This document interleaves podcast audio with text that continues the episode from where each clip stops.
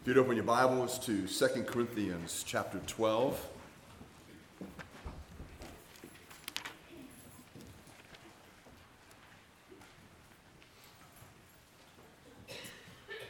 Let's pray. Father heaven, as we bow before you this morning and as we continue our worship, our desire, Father, again, is to honor you in all that we do here as we gather this morning. So, Father, we have acknowledged with a just a large amount of gratefulness, Lord. Again, the children that you give us, and in particular, Father, this year, the children you've given over the past recent years. We do pray for those families, Father. We ask you remind us to pray for them often. Father, we have prayed together, we have read your word together, we have confessed our sins. Father, we have sung hymns to honor you and to remind ourselves and to speak out loud the truth of your word. Lord, we have given of our tithes and offerings as we desire, Father, to support the work of spreading the message of Christ. We thank you for that and ask, Lord, that you would bless the offering and give us wisdom to use the resources that you give us wisely. And then, Father, we've come to the portion of our service where we have committed ourselves to the reading and the exposition of your word. Father, we ask that you would give me clarity of thought, that I would speak clearly and utter the words that uh, honor you in every way and that are faithful to the text. And that, Father, you enable all of us to be able to comprehend much more deeply and better understand the message that is here. That, Father, we would continue to be conformed to the image of your Son, Jesus Christ, in every facet of our being. We do thank you, Father, again, for the privilege we have to be able to gather together here to honor and to worship you. And we ask these things in Christ's name. Amen. 2 Corinthians 12, and I'll begin reading in verse 11. Paul writes, I have been a fool.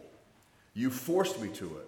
For I ought to have been commended by you, for I was not at all inferior to these super apostles, even though I am nothing. The signs of a true apostle were performed among you with utmost patience, with signs and wonders and mighty works. For in what were uh, you less favored than the rest of the churches, except that I myself did not burden you? Forgive me this wrong. Here for the third time I am ready to come to you, and I will not be a burden, for I seek not what is yours, but you. For children are not obligated to save up for their parents, but parents for their children. I will most gladly spend and be spent for your souls. If I love you more, am I to be loved less? But granting that I myself did not burden you, I was crafty, you say, and got the better of you by deceit. Did I take advantage of you through any of those whom I sent to you? I urged Titus to go and sent the brother with him. Did Titus take advantage of you? Did we not act in the same spirit? Did we not take the same steps? Have you been thinking all along that we have been defending ourselves to you? It is in the sight of God that we have been speaking in Christ, and all for your upbuilding, beloved. For I fear that perhaps when I come, I may find you not as I wish, and that you may find me not as you wish, that perhaps there may be quarreling, jealousy, anger, hostility, slander, gossip, gossip, conceit, and disorder I fear that when I come again, my God may humble me before you, and I may have to mourn over many of those who sinned earlier and have not repented of the impurity, sexual immorality, and sensuality that they have practiced.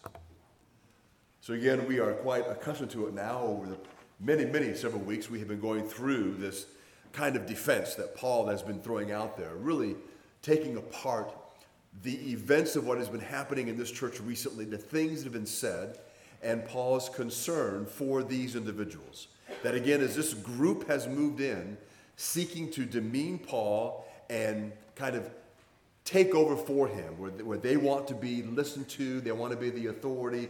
You know, these basically these false teachers, they, they call themselves really, well, Paul calls them super apostles, which they're not. But Paul's concern all along has been how this has been affecting their walk with the Lord when it comes to the church as a whole. And so he, he has to continue, and he gets even more specific with some of the things that have been going on. So once again, he begins here with a statement of fact that should have enabled them to remain on the right path. And again, remember, the right path is not that they were just faithful to Paul, because Paul is not really concerned with that. He wants them to be faithful to God. But because he knows he's been faithful to God and what he taught them, that for them to so easily replace their allegiance to these false teachers has led them away from God. And again, not saying that he's God, but they've departed from the way. So he says this to them. He says that they were given the signs of a true apostle. The signs of a true apostle were performed among them. The signs of a true apostle, the word true has, been added because it's not really in the, in the Greek text, but it's what Paul is emphasizing. But the miracles that he did among them, the signs and wonders that he performed, demonstrated to the Corinthians that Paul was a true apostle. In other words, he was doing things that it was clearly the evidence that God was putting his stamp of approval on Paul and his message. When we look at many of the miracles that were done in the New Testament, uh, many individuals agree with this fact that one of the main reasons that the apostles did miracles, why they were able to perform these things, was not to increase their following, it was not to make them famous, it was not to help them earn an extra buck because they could do miracles. But the idea was, was to show others that these men really were from God and that God was putting on them his stamp of approval and his stamp of approval on their message. And so their message was genuine and true, and they should listen to what they were saying and heed what they were saying.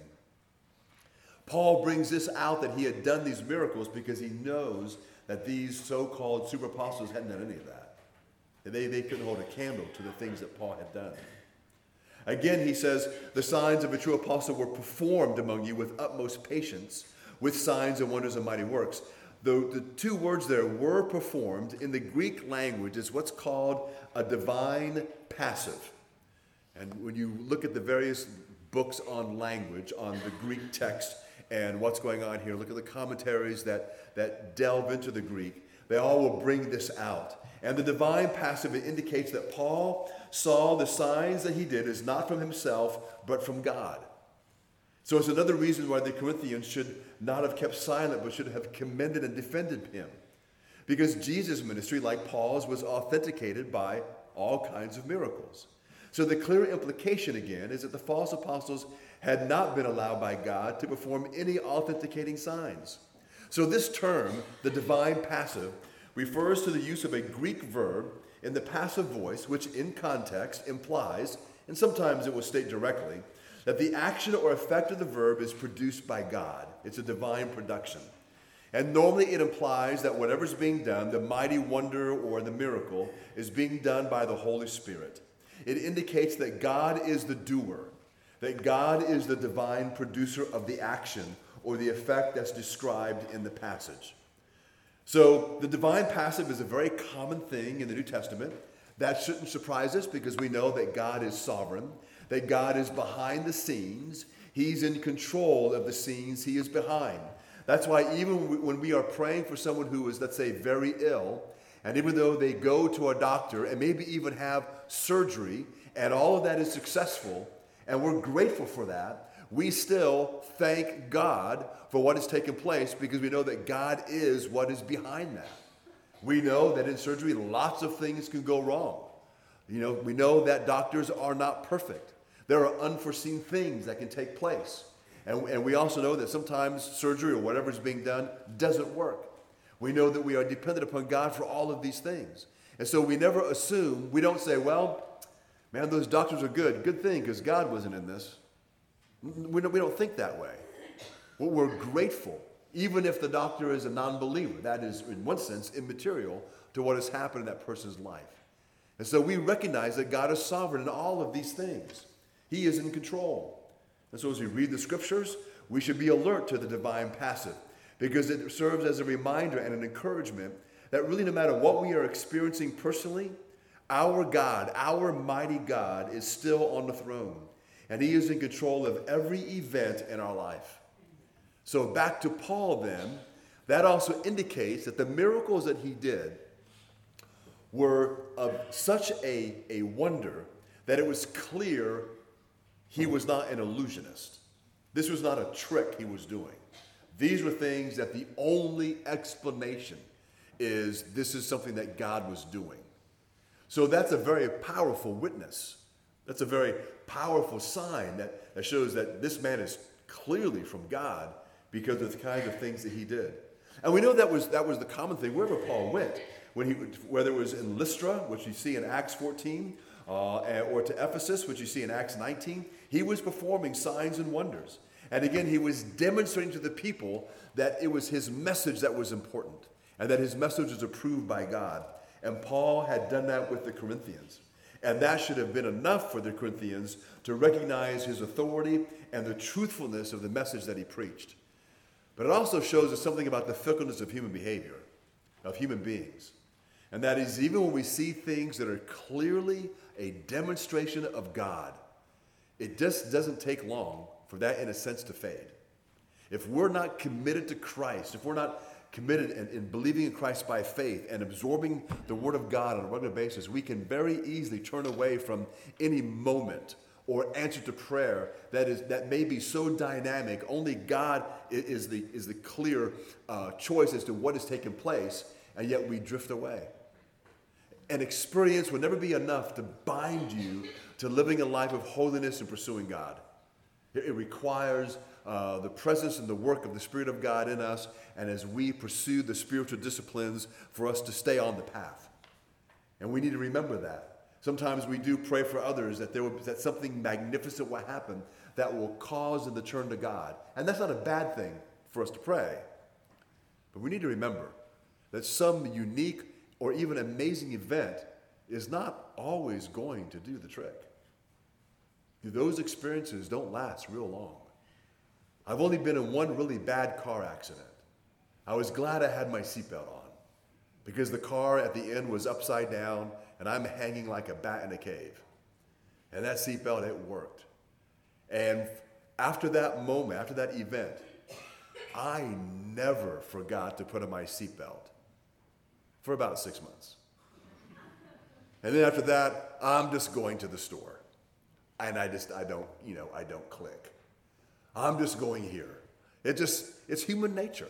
Even though I, I, the nurse told me, the doctor told me, yeah, you would, you would most likely be dead if that wasn't the case. And that, you know, that'll kind of wake you up a little bit, you know, but it just doesn't last long.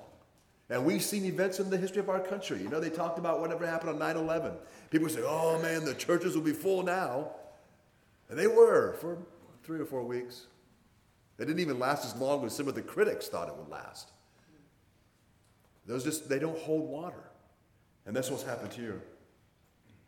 So Paul says, For in what were you less favored than the rest of the churches, except that I myself did not burden you? Forgive me this wrong.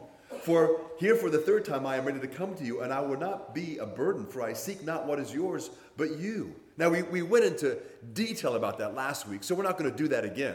But again, we showed that Paul made sure that, not in, in our language, not one penny of, of their money ever went to support anything he did.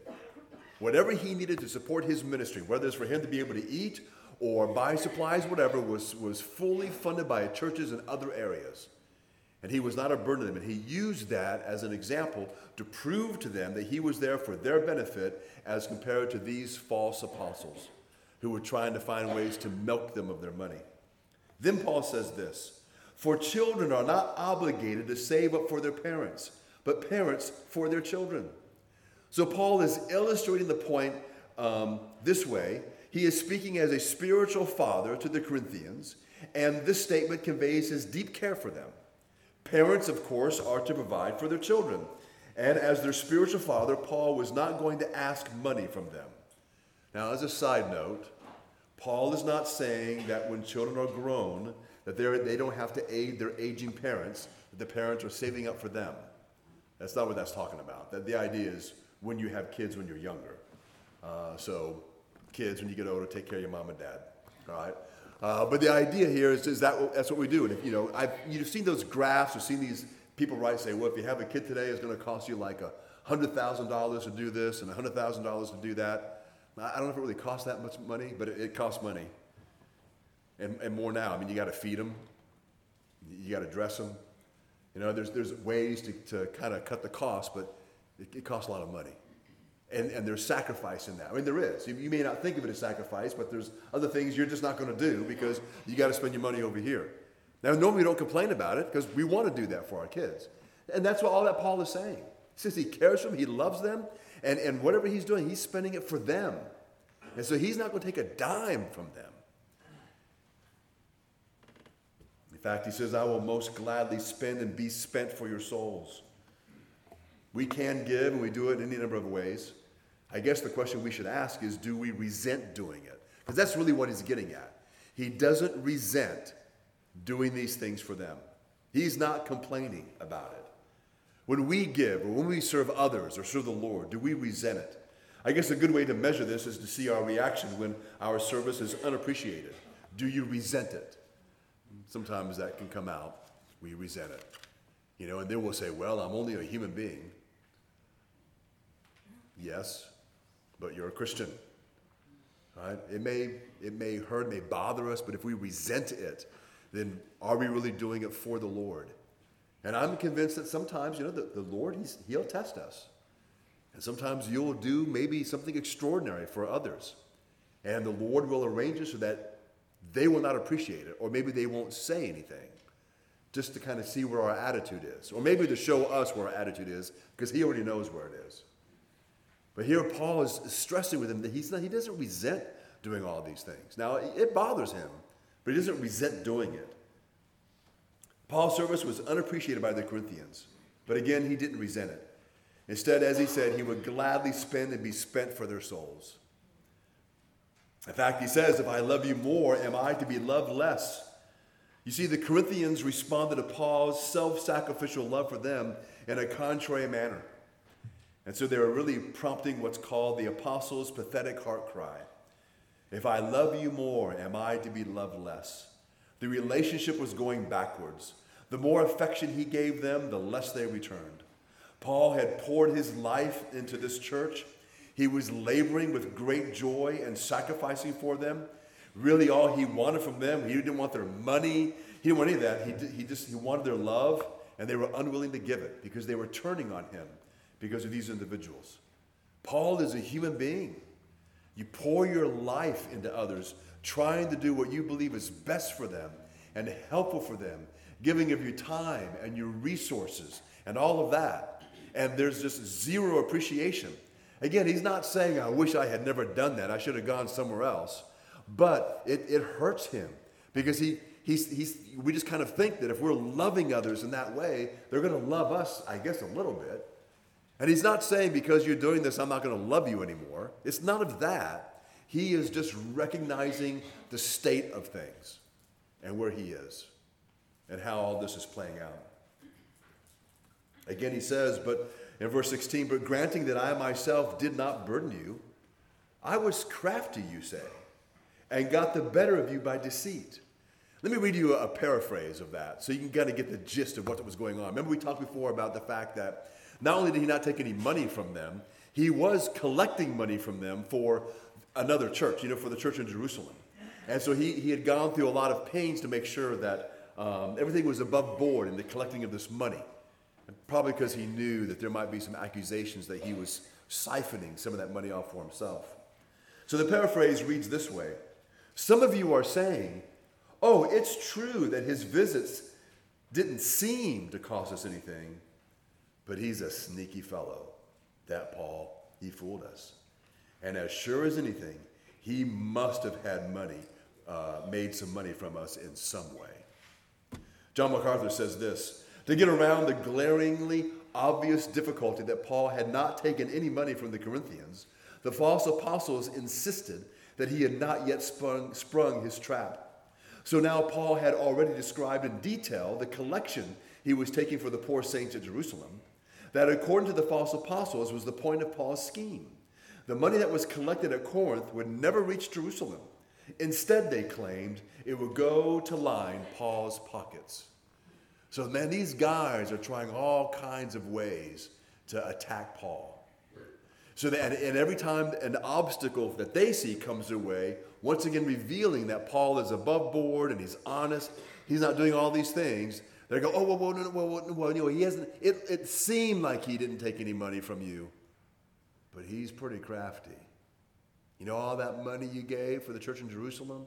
How you wanted to help the poor that were there? Yeah, well, Paul's the one delivering that. What do you think happened to that money? And we've seen through the years many other ministries and sometimes churches, they've gotten in trouble with that. Or they've collected money for something, you know, some orphanage or what have you, and, you know, a lot of that money gets skimmed off the top and goes to someone else. In fact, there's a, I don't know the name of it, but there was an orphanage in Haiti that was kind of well known because there were 12 different ministries in America that were claiming to support that orphanage. And they would all raise money for that orphanage. And those 12 ministries combined probably raised several millions of dollars.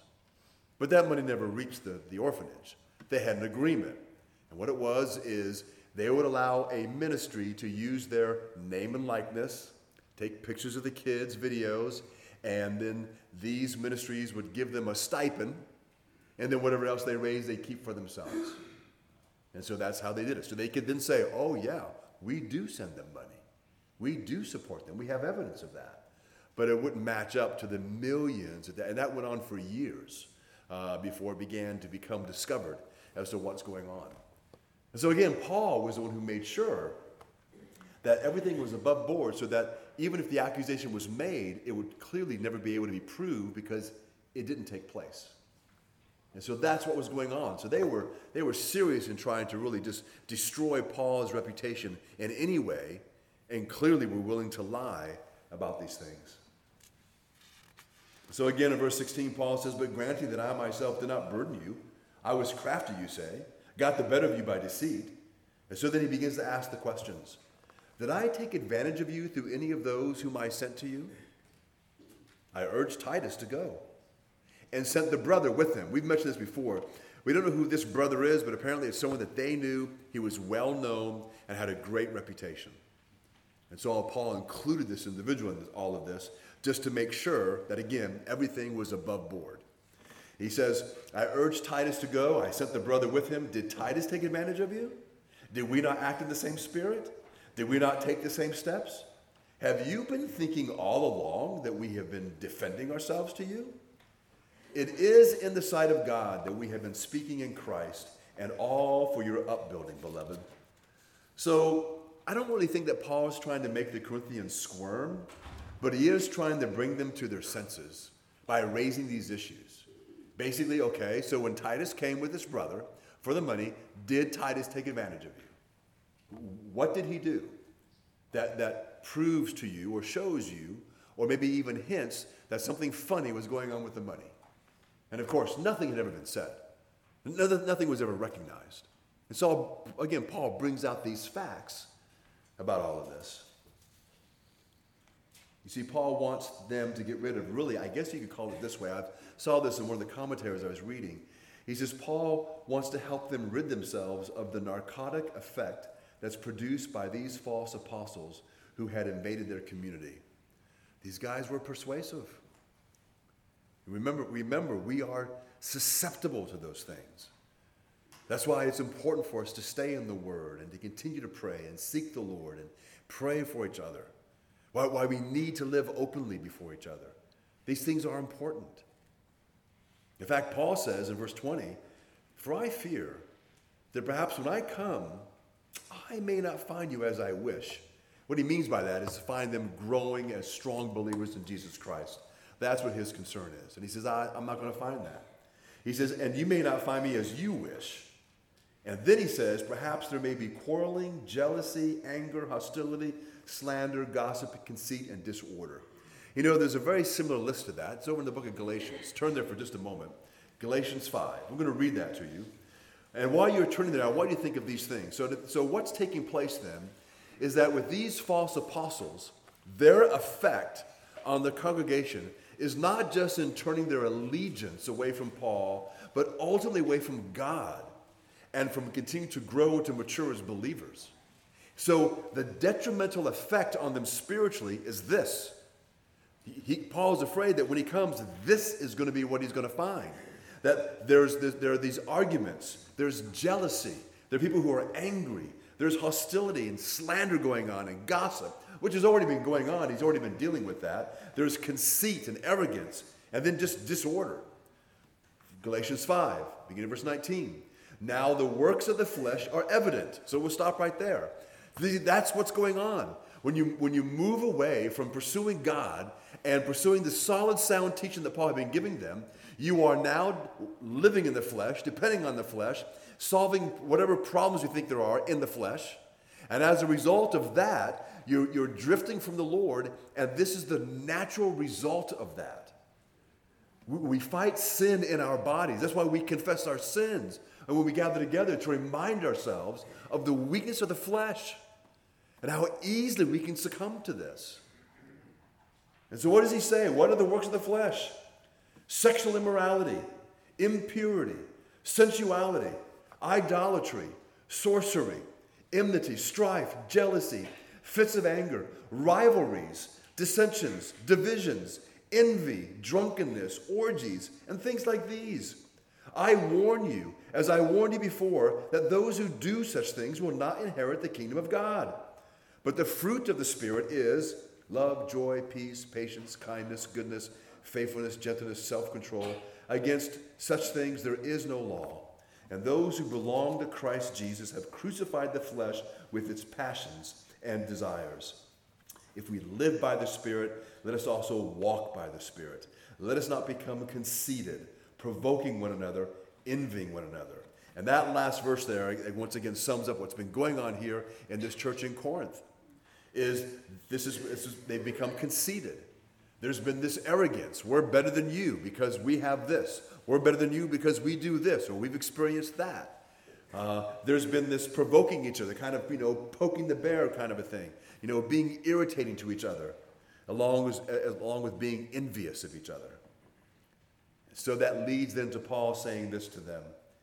He says, I fear that when I come again, my God may humble me before you, and I may have to mourn over many of those who sinned earlier and have not repented of the impurity, sexual immorality, and sensuality that they have practiced. You know, those are some strong statements. And we don't know all the particulars. We know of one case in this church, but we know that in this church, they did put up and tolerate with the sexual sin of at least one of their members. And one that, that Paul says, this, this is so abhorrent that basically flaming pagans recognize that. And you folks are just kind of like giving a nod of approval. But it does seem that there was more going on than just that one incident. And you know, it's amazing, very sad. We've seen this again in many different ministries and churches when they begin to go and drift from the Lord, when there's no accountability, a lot of different things. There's usually money involved and something sensual. It just, we get lax and people begin to take advantage of each other and exploit each other, and, and it's, it's where it goes. It continues to go in that direction. That's why we we have to be diligent. Because that kind of thing destroys people, destroys relationships, destroys churches, destroys ministries, and destroys the reputation of God. It does. And we, we should never think that any of us are above that. We need to begin with the fact that we are in the flesh, we are weak, and we don't want to find out how strong we are in resisting sin. I don't want to go there. I'm just going to assume I'm not going to fare well. That's what I'm going to assume. And we need to make sure that we, ha- we have that. We've got to have that. We've got to do that. It's not demeaning. You know, if all of a sudden someone wants to go somewhere, we say, well, you should have someone go with you. We should not be thinking, well, you don't trust me? That's not really the question. But if you want to push it, no. you, know, you just want to cut to the chase right away. We just we don't want to be in that position. And then, of course, we already know this is how bad is it when there's just a false accusation made? It destroys so many things. And so we work to make sure that we're not in that situation, that even if there is a false accusation, it cannot be substantiated. Because we love Christ and we don't want to see these things destroyed. When Paul says, when I come again, it assumes, again, that this is true. He's going to come again to Corinth, and he's going to come a third time. And, and he expresses his sincere fear. But there's a, a phrase he uses that we should ask ourselves what does he mean by this? Why would Paul be humiliated? You see, Paul saw himself as a spiritual father and their teacher for over 18 months. He only wanted to see them practice what he had taught. if they were manifesting the litany of sins that we see in verses 20 and 21, Paul would be ashamed. It would give his critics ammunition to substantiate their charges. If his spiritual children were in sin, it would allow his opponents to question the efficacy of his teaching. In the same way that mom and dad, if our older teenage children or adults, if, even as adults, if they begin to act in a way that's contrary to the Word of God, doesn't that make you look a little bad? It does. People think, well, I mean, I thought he was raised in a Christian home. I, I mean, this, this doesn't compute. Now, again, it doesn't mean that just because you see that, it automatically means that mom and dad were hypocrites at home. What I'm trying to get at is mom and dad do feel a sense of, of humiliation when their children, at whatever age, misbehave in public. That's normal. And Paul says, yeah, I, have done all these things for you, and if I come and find this, it's, it's humiliating. People are like, well, well, what was Paul teaching them? Did he teach them anything? But he was there for 18 months. What was he doing? Just going to ball games and having a good time? I mean, what was happening? I mean, that's kind of the idea. And again, Paul is not overly concerned that people will think bad about him, but he is tying it into, again, his love for them and his desire to see them do well. And so, kids, yes, it's true. Your parents do want to look good in front of others, and so you need to behave. That's life. It's not a bad thing. And if we love our mom and dad, we want others to think well of them. And guess what's the easiest way to make that happen? Behave in public. So if you want to act like a demon, do it at home. No. but the idea is, is that, that, that's, the, that, that, that's what he's getting at here. And so he, he wants to express this to them because he is going back to this relationship that he has with them and this idea that we want to also we want to do well because we love god but we also want to do well because we love each other. That, that, that relationship is important. That's what paul is getting at. J. Vernon mcgee says this paul is fearful that those he addressed as saints are not acting like saints they're acting more like ain'ts manifesting rotten fruits that characterize their former pagan lives. Now, if I could do J. Vernon McGee's voice, you'd understand that statement much better because uh, that accent that he had. But the bottom line is, is that's really what Paul's getting at. So what he's getting on is their very poor spiritual performance. He wants them to know that their spiritual performance is poor because their relationship with the Lord has been negatively affected by the influence of these men as human beings, we are influenced by other people. And that's why we are warned in the Bible to make sure we're careful who we choose to be our friends, who we hang out with, and even the churches that we attend and, be, and become a part of. And why we as a church need to pay attention to each other's lives. Not because we want to be nosy, not because we want to, you know, have control over anybody. There's, there's, no, there's no control in that. But we do want to hold each other accountable. Why, would it, why is it a bad thing that you want to make sure that I live my life and that I'm faithful to my wife. Is that a bad thing? If you love me and you love my wife, you want that to be the case. Are we being nosy because I want to make sure that, that you're not hanging out with the, rat, with the wrong crowd and that you're paying attention to your family the way you should? That's not being controlling. That's just simply dealing with what we know to be right and proper. And so sometimes we do stick our nose into each other's business. But we do it because we love each other, because we love the family, the whole unit. And maybe if that's a little embarrassing to one person, well, sometimes that can't be helped. But the Bible, again, even tells us how to do that. What's the first thing you do? Go to them in private. You give them that opportunity. Say, brother, man, I don't know what you're doing, but I know you're out a lot at night and you're not working and you have a wife and you have kids. Something's wrong somewhere. You shouldn't be doing that. That, that, that's what we do. If, if you want to say we're being nosy, then so be it. All right? But, but that's, we're doing it the right way because we love. And that's what Paul is getting at. So if we see a poor spiritual performance taking place in someone's life, begin to pray for them. Pray for them and their family diligently. If perhaps if you are in some kind of a relationship with that individual and you have the, the ability, uh, maybe you have the uh, the wherewithal to be able to speak to them about it, then go ahead and do so. Just ask them some questions. Let them know you're praying for them. Let them know that somebody's watching and, and see how they respond. Because the goal is to get them to come to their senses. And that's what Paul is doing. He wants them to come to their senses before this church is destroyed. They may still meet on Sundays, but they will have no power, no authority, and no witness for the Lord. And he doesn't want to see that happen. And they themselves will be living in misery. Let's pray. Father in heaven, we thank you again for your word and for the teaching of Scripture. We pray, Lord, that, that we would have a great love for each other, that we would desire really what is best for each other all the time. That, Father, we'll, we'll be able to do so in a way that's loving and kind and gracious. I pray, Lord, that each of us as individuals will desire accountability because we know that we are weak in the flesh. Pray, Lord, that you would uh, prevent us from having the kind of problems that some churches have had, where some churches have had a lot of this, and where we can clearly see that Corinth was having that problem. Not, Lord, that we're a perfect church, because we'll never be that. But, Father, one that is at least striving with their whole heart, mind, and soul to please and to honor you and to help each other, to encourage each other to grow in the love and the faith and the knowledge of Jesus Christ. The Father, we may see all of us together flourishing spiritually and in every other way. And Father, we, as always, we want to pray for those who may be here this morning, but they're outside the family. They, they've not committed themselves to Christ. They either refuse to admit that they are a sinner in need of Christ or something of that nature, and they're holding back. Pray, Lord, that by your Spirit you will convict them that they need Christ.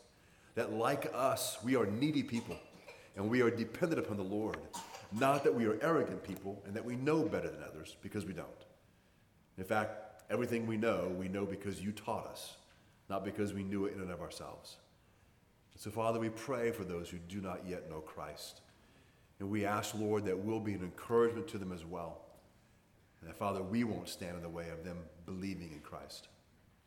Father, again, we thank you for your great patience with us and for the many wonderful blessings that you bestowed upon us. Help us, Father, to be faithful and that you'll find us faithful when you come.